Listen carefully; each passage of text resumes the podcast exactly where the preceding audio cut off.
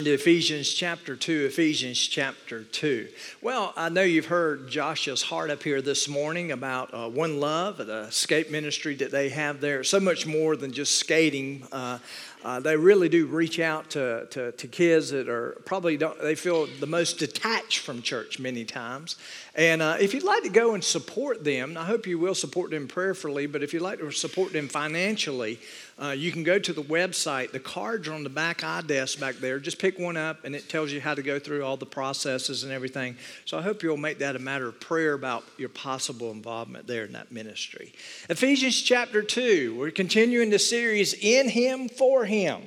Now, the passage that we're looking at today is addressing those who are far who are afar and how they're brought near, and how we are now one in Christ. Which I believe, is if you study carefully, you see that it's a reference to overcoming the whole idea of racism. Now, racism seems to be a reflection of fallen humanity. And the reason for that is because it's found in some form or the other in every culture, in every generation that has ever existed. Now, the racism of the first century in Israel was between the Jew and the Gentile. And Paul in this passage is informing us that racism has no place in the church because for the Christian, it was destroyed on the cross. Jesus died to save man and to put man on equal footing. The passage is written by Paul, and, and what's interesting about Paul was he was an ethnic Jew. He was not only born into the Jewish traditions or the Jewish family, he, he, he received uh, his faith as a Jewish person.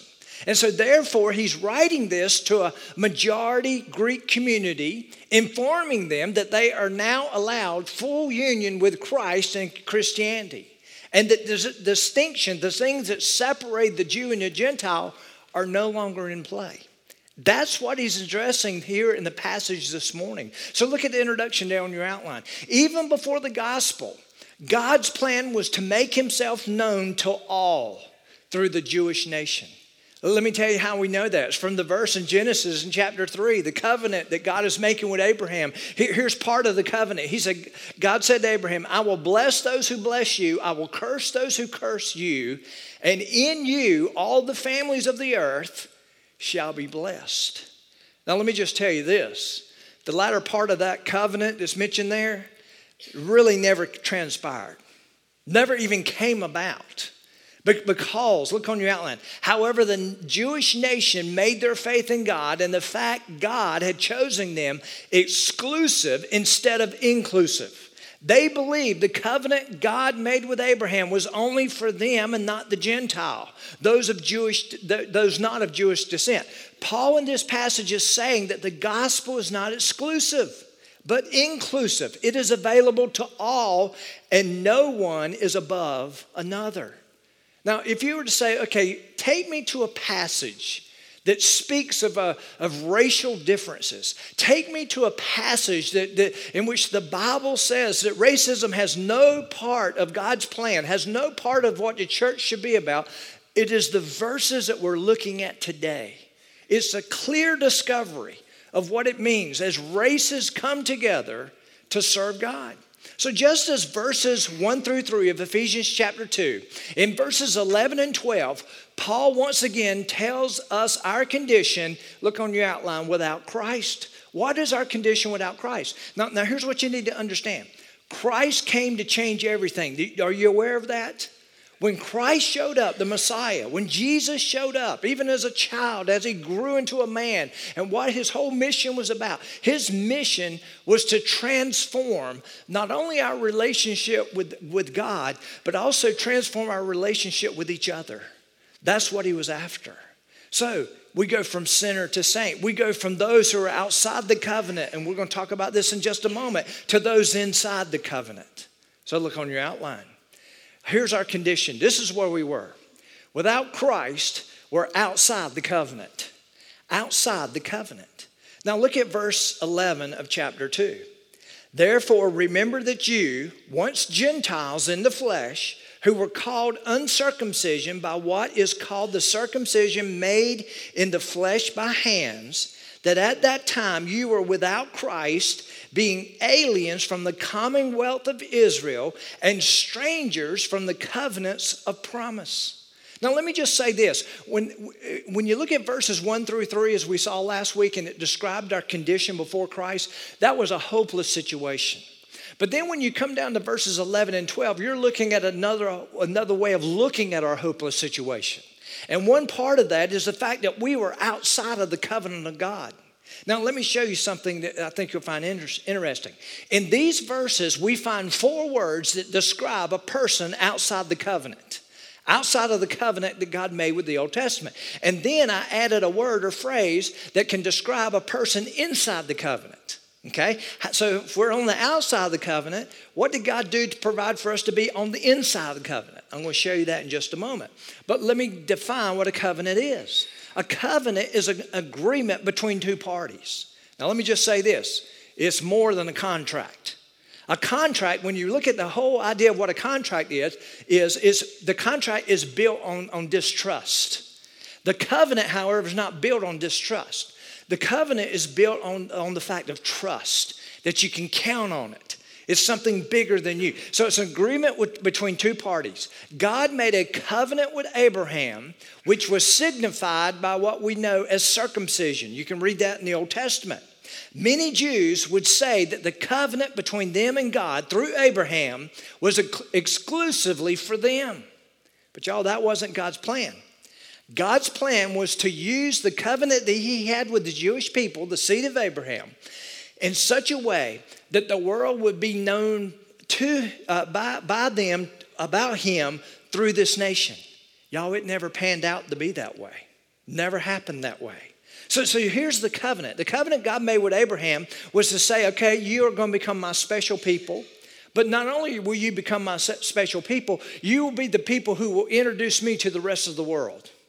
Didn't happen that way. Far from it. That was the covenant. Now, let me just say this about, the about covenant. Biblically, a covenant was sealed, is a biblical covenant, was sealed by the shedding of blood.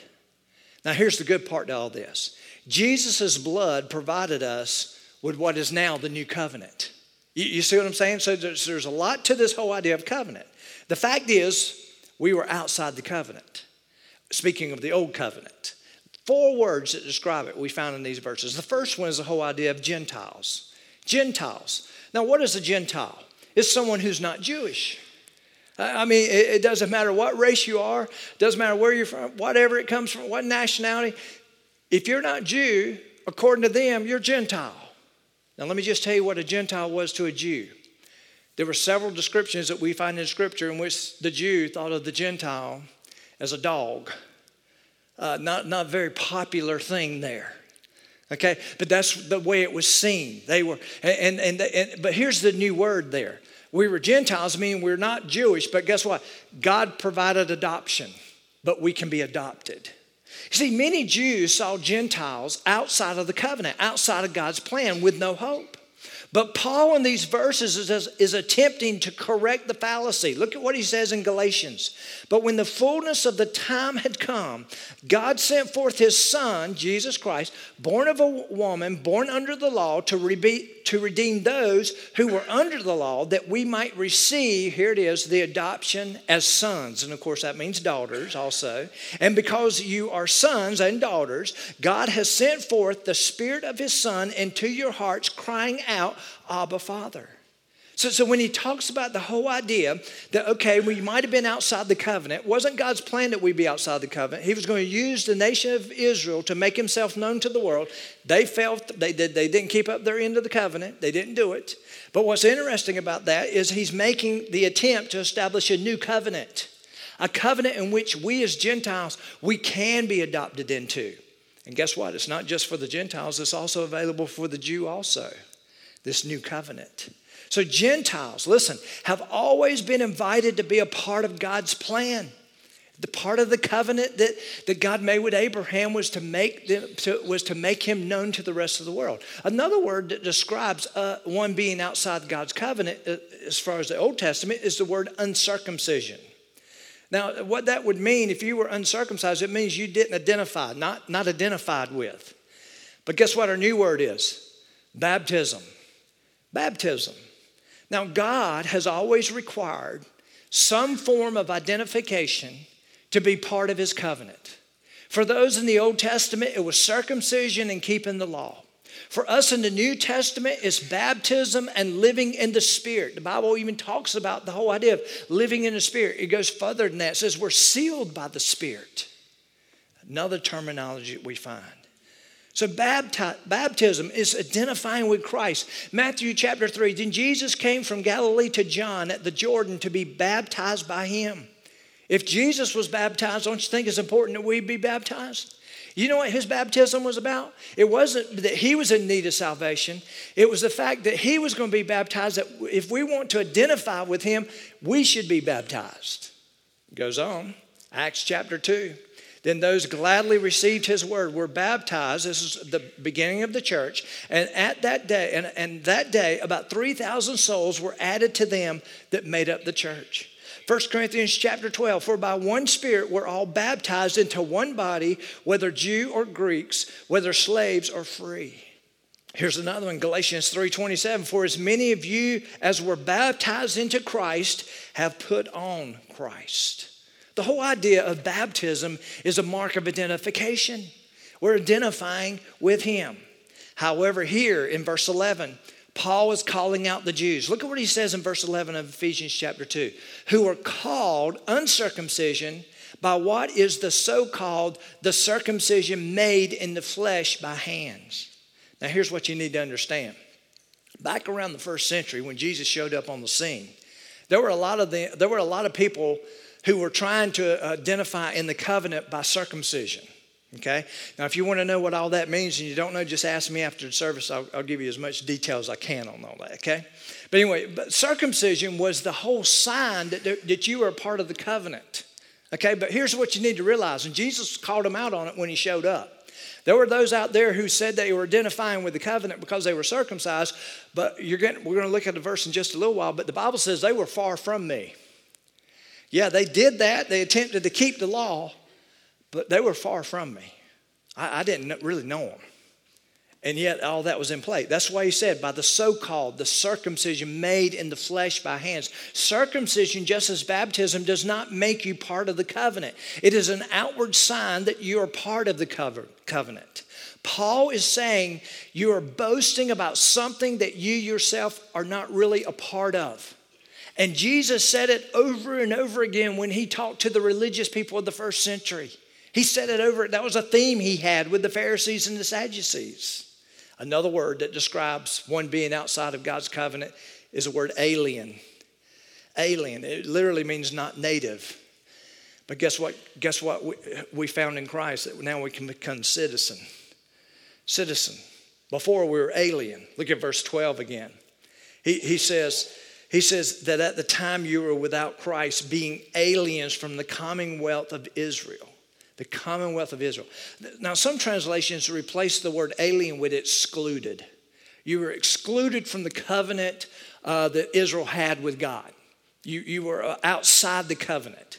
Now, without Christ, here's what we need to understand we are excluded from the promises made to the Jew. Now, here's, here's what's interesting there were certain promises made to the Jew who kept the covenant, who went and were a part of the covenant. They agreed to be a part of the covenant. There were certain promises that came with it. There came blessings, protection, that they would become a community of God, for God.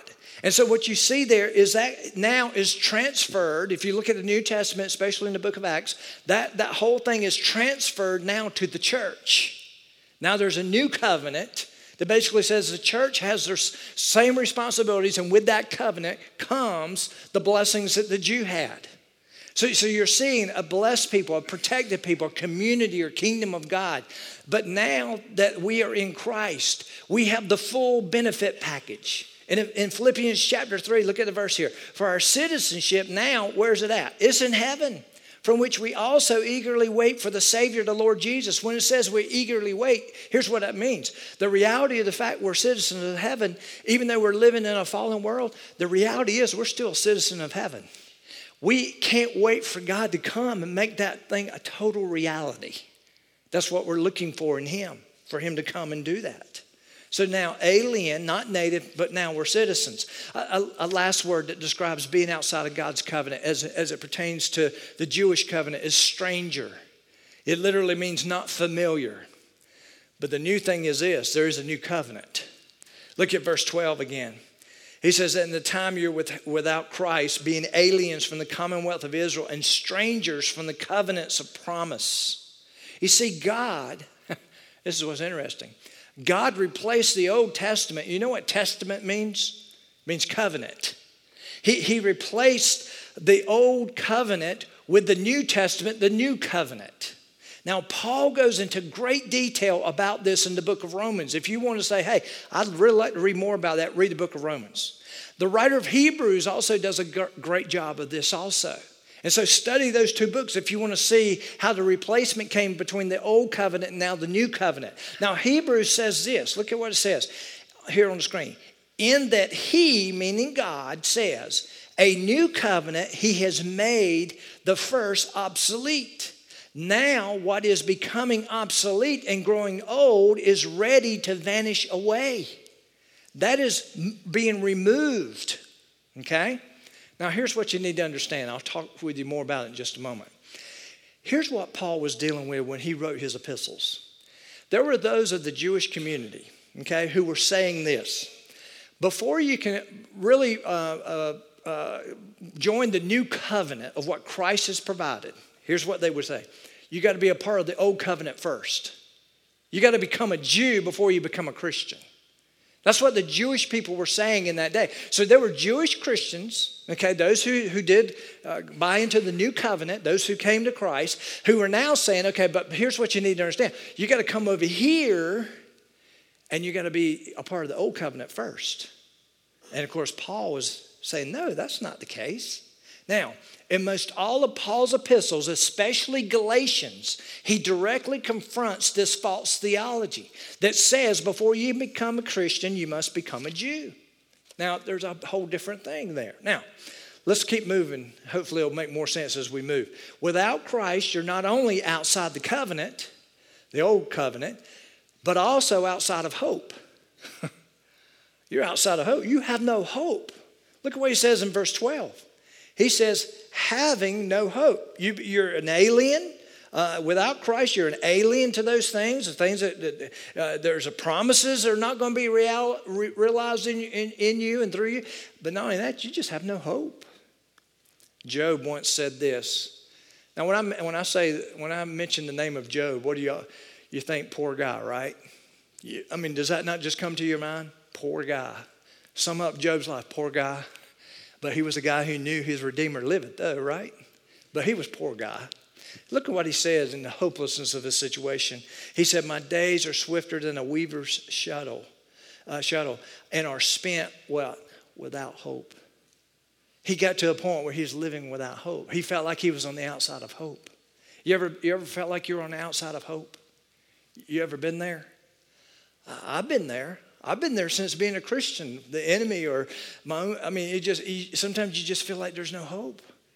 And, what we're being said, what's being said here is if we're outside the covenant that God has, has presented to us, if we're on the outside of that, then we have no hope. True hope, listen, can only be based on a true promise and confidence in the one who can come through with what he's promised. God will deliver on what he has promised. Jesus' death, burial, and especially his resurrection make it so. Those without Christ, those outside this new covenant, we have no hope. There's no hope outside of that. Here's another one. Without Christ, we're outside of God. Look at verse 12, the latter part of verse 12. He says, Not only having no hope, without God in the world. How many of you have ever kind of looked at this fallen world from a lost person's perspective. Have you ever done that? Have you ever just thought to yourself, how do they cope with all the, the hurt and the sorrow and the, the, the negativity and the no hope? How does someone a part of this world, how do they make it? How did they even get there? I mean, how did they get through it all? Well, this is saying if we're outside of Christ, without Christ, we're outside of the covenant that God has established, guess what? We're in a sad situation. Jesus said time and time again that even the most religious Jews in the first century were in this situation. They were without hope and they were without God. Now, think about that. The religious people of the first century, Jesus, I, have said it a million times. If you're here on Wednesday nights, you've heard it over and over again. He came against the religious establishment. And, and here's what he said. This is how he summed it up. Look here, Matthew chapter 15. This is what he told them. These people draw near to me with their mouth, that means they say all the right stuff, and honor me with their lips, but their heart is where? It's far from me. They don't know me, they're on the outside. Let me just say this Is it possible to be religious and be on the outside of God? Oh, yeah. Religion has never accomplished anything. Religion is, is just is the whole idea of misunderstanding. Jesus didn't come to establish a religion. He came to establish a relationship with people who wanted to be a part of his covenant, who wanted to come into agreement with him about what he did on their behalf, who, who, who, who, who draw from him. And so, therefore, they're not. Here's what's, here's what's interesting about how Paul puts this. They were without Christ, but if they come to Christ, guess what? The picture you have is now they're in Christ. It's a sign of the covenant, it's terminology of the covenant, the new covenant. See, the last statement that we just read, but the heart is far from me, the last statement su- uh, summarizes that those without Christ, those outside of Christ, are in the world. Their home is in the world, not with God. All their hope is in the world, their pleasures in the world, their possessions are in the world. Once life ends, however, there is only eternal separation from all that is good, all that is right, and all that is holy. He's saying you're without God. You're without hope, without God. If you're without Christ, you're in the worst of worst conditions a person can be in. That's what he's saying here. He's describing that in verses 11 and 12. So, so, without Christ, words that describe us being outside the covenant, Gentile, uncircumcision, alien, stranger, are replaced with adoption, baptism, citizen, stranger. But outside of hope is replaced with hope in Christ. Outside of God is replaced with the promise of the gospel. He's saying that there's a connection, that those without Christ, there's that situation, but guess what? They can be in Christ. How do you get in Christ? He tells us, look on your outline, through Christ. How did that happen? He, in verses 11 and 12, he says, You once were, but in verse 13, how does he start the, the whole next passage? But now. And then he tells you how it came about. But now by the blood and cross of Jesus. Look on your outline. Now have intimacy with God and others. That's what's, what's made available to us. And, and the first thing we see there is the whole idea of being brought near. Look at verse 13. It says, But now in Christ Jesus, you who were afar off have been brought near by the blood of Christ. You're far off, now you're brought near. Now, let me just say this the terminology that Paul uses here is kind of the terminology of the whole idea of the temple. How many of you ever studied things about the temple? Uh, this is the layout of the temple. Now, this particular happens to be Herod's temple. Uh, if you see the very point up there, if you can see that, uh, the most holy place, that's considered the Holy of Holies. That was the most exclusive place you could be on the face of the earth. Okay, and, and there is where the high priest went, and he went there only one time a year to offer up a sacrifice for the nation, for the people. And so you got the most holy place, but then you come down to the main temple in the altar area. That's where the rest of the priests could go. Okay, so you had the one area where only the high priest could go, but now you got the other area where the rest of the priests could go. So you got some exclusivity in that. And then you come on out a little bit further outside, you come to the court of Israel. That's where the Jewish men could go. You see what's happening? We're getting further and further away from what? The most holy place. You come on down and you see the court of women. This is where the Jewish women could come uh, uh, to go. And so you, still even more uh, separation. But then on the outside of that, you have the Gentiles' court. And all of a sudden, you've got that happening over there and, and, how that's going. Now, some of you are like, where did the red dot come from? I don't see you moving it. It's coming from the back back there. So, anyway, um, but look at what happens. You go from the most holy place where one man could go, the high priest, all the way to where the Gentiles are, and look how far removed. When it says those who are far off are brought near, this is what we're talking about. Do you know what Christ did on our behalf? He brought us near to God. That's what he was doing. That's what was happening here. So you have the old covenant, but now you have the new covenant, and those who are far off, who's the furthest out? The Gentile can now be brought near. It's the language. Now have more intimacy with God. But guess what? As we come towards the most holy place, guess who comes with us?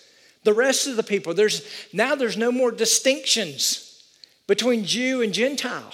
You see what's happening there? We all come together. Look on your outline. Through Christ, broken down the wall of separation. Look at verse 14. For he himself is our peace, who has made both one and has broken down the middle wall of separation.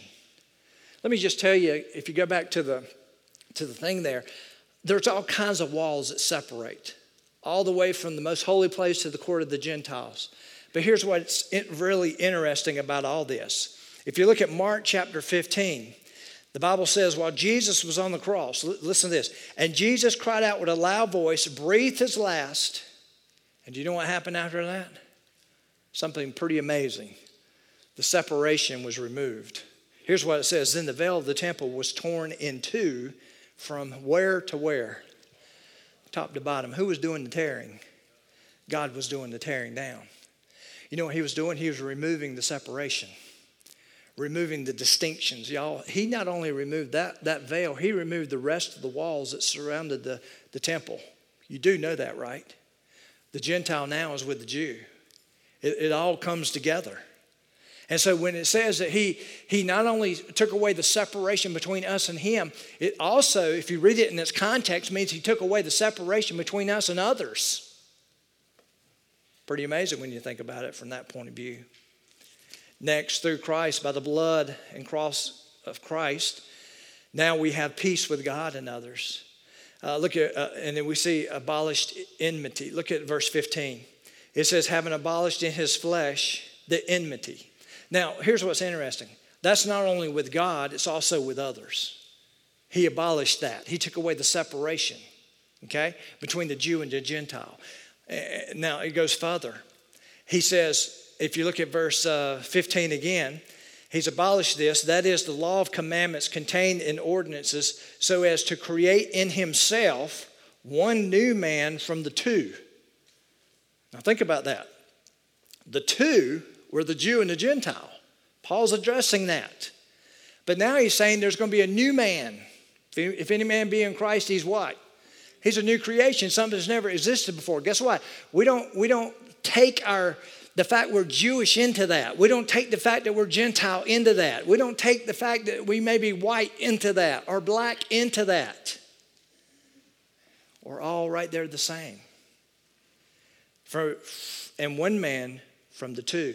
You see, the new person is not simply Jewish or Gentile. Now, what happens to become a child of God? In God's eyes, the new person is no longer defined as Jewish or Gentile, only a child of God. Move forward 2,000 years, the new person is not simply black or white who happens to become a child of God. In God's eyes, he's no longer defined as black or white, only as a child of God. And by the way, that should be our view too. That should be our view. Next, through Christ, by the blood and the cross of Christ, now we have peace with God and others. And of course, you got the whole idea of just making peace. Look what he did. From the, from the, from the two, he made the new man, thus making peace. Now, making the peace is not only between us, ourselves and God, but also with humanity. So, peace, listen, can only exist. Let me just tell you this about peace, something I found out personally.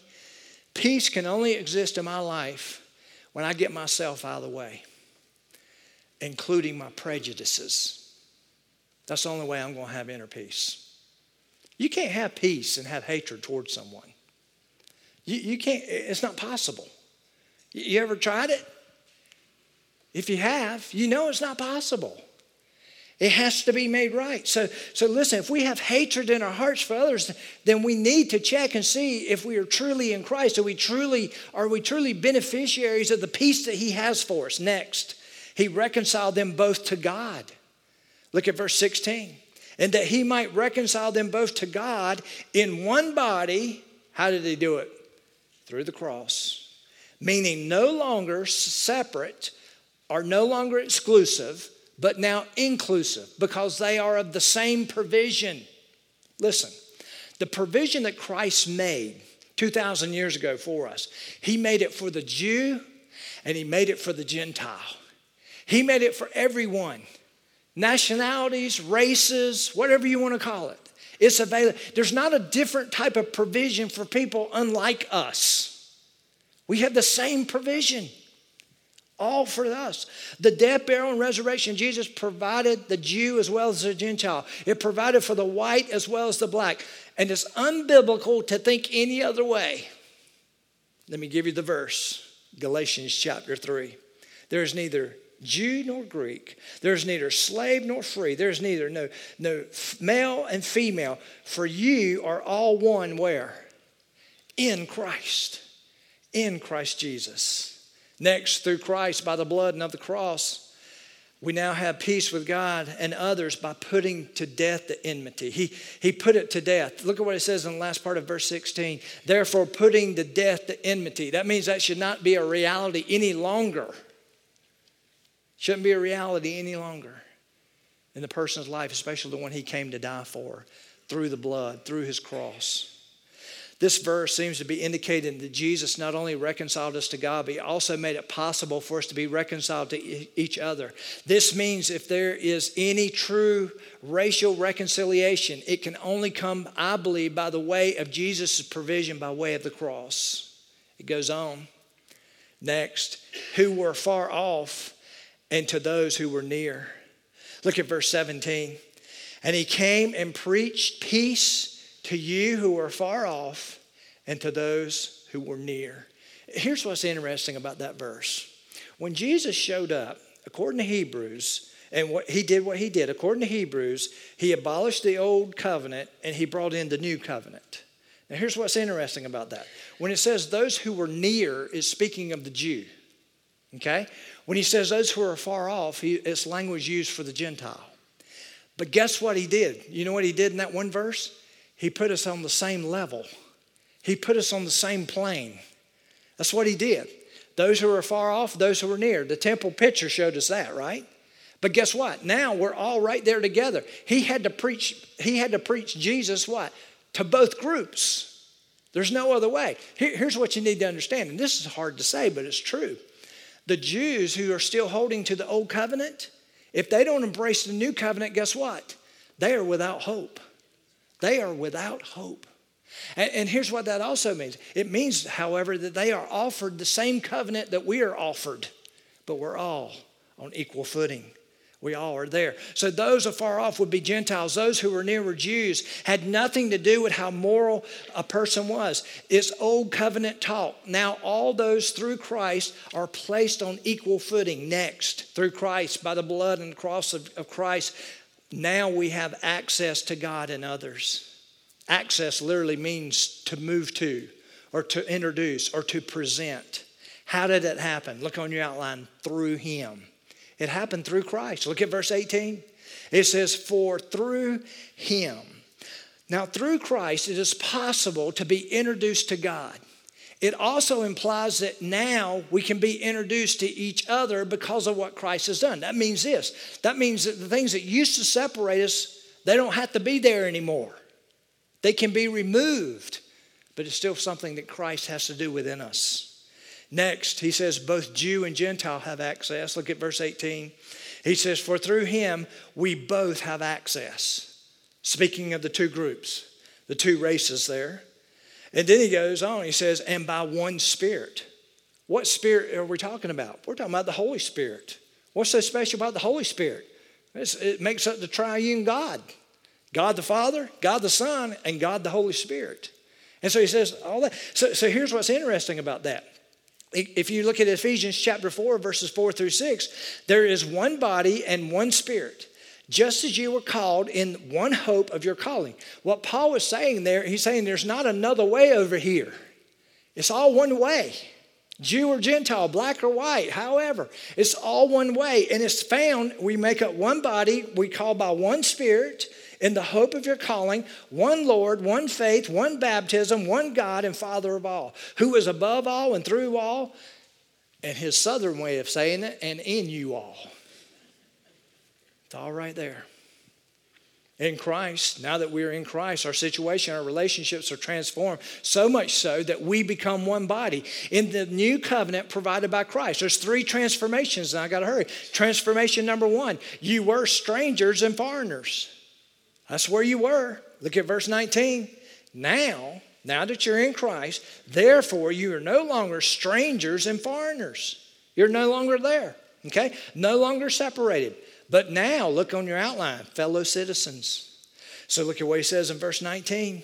He says, Now therefore you're no longer strangers and foreigners, but fellow citizens with the saints and the members of the household of God, having been built on the foundation of the apostles and the prophets, Jesus Christ himself being the chief cornerstone, in whom the whole building befitting together grows into a holy temple in the Lord. You know, when you read something like that and you look at the context it's written in and you, and you look around the landscape of America, especially here in the South, and, and you have uh, churches, and even right here in our community, you, you call black churches and white churches and Hispanic churches and all that. That's not the language of the Bible. You do realize that, right? It's not the language of the new covenant. That's not that language. The language that's used here is all will become one in that. We all are being fitted together. We're all growing together. We're all representing a holy temple before God. I know people who profess to be Christians, who are racist, who have severe prejudices. I, the, only, the only thing I can get to even come close to figuring out what they're talking about, they honestly think, I think when we get to heaven, we're going to have different distinct categories or different separations for different. I don't know how they get there with that.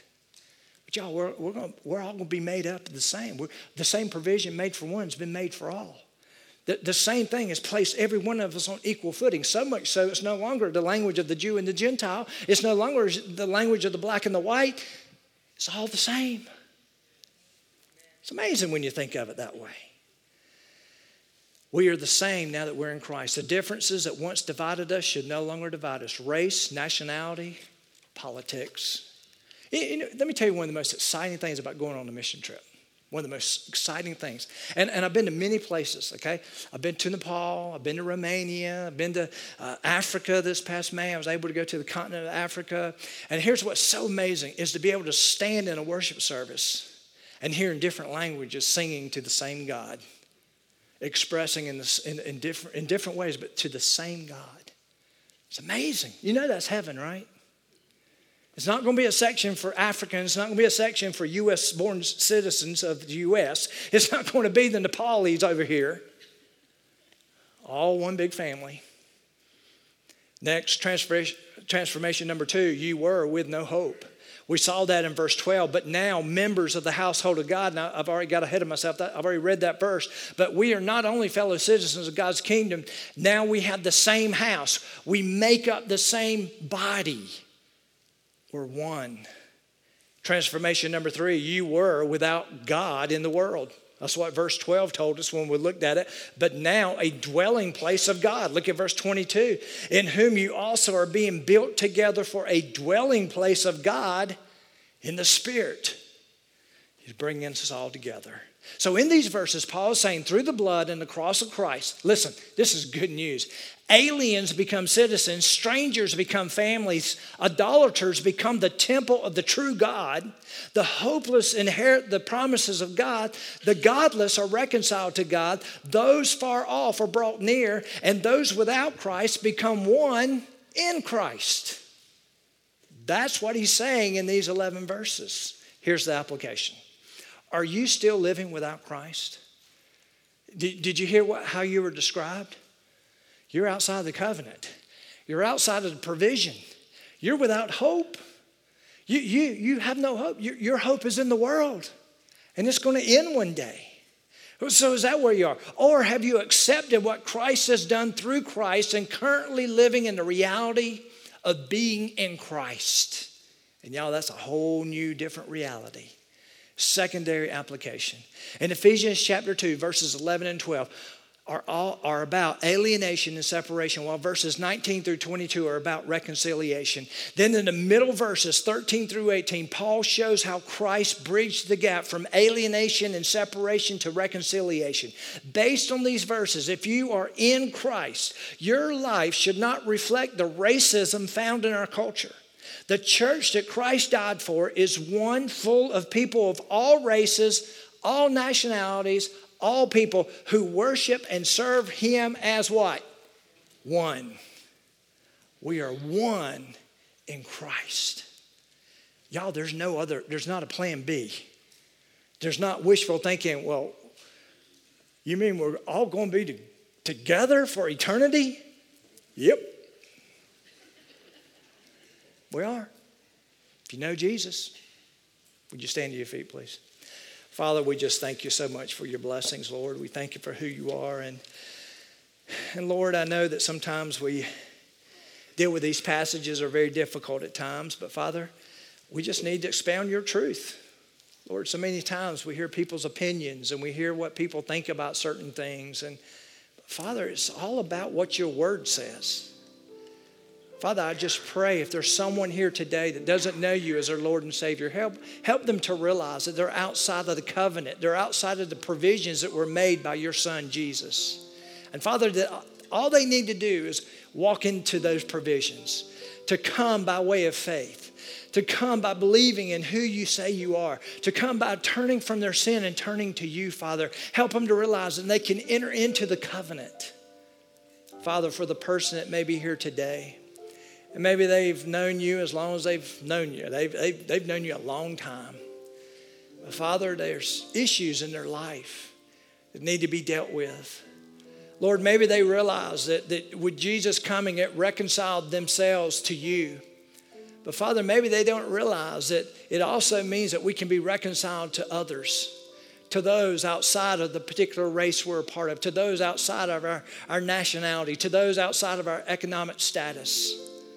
Lord, that we're all in you, united in Christ. Father, help us to look at this world the way you see it, not as we choose to, not the way our past brought us up in seeing it, but to see it as you see it. All people united in one God. All people united in, in their love for you. All people united in service to you all people united who will live throughout eternity with you, those who know you. Father, I just pray you'll have your way in this invitation in Jesus' name. Amen. We're getting ready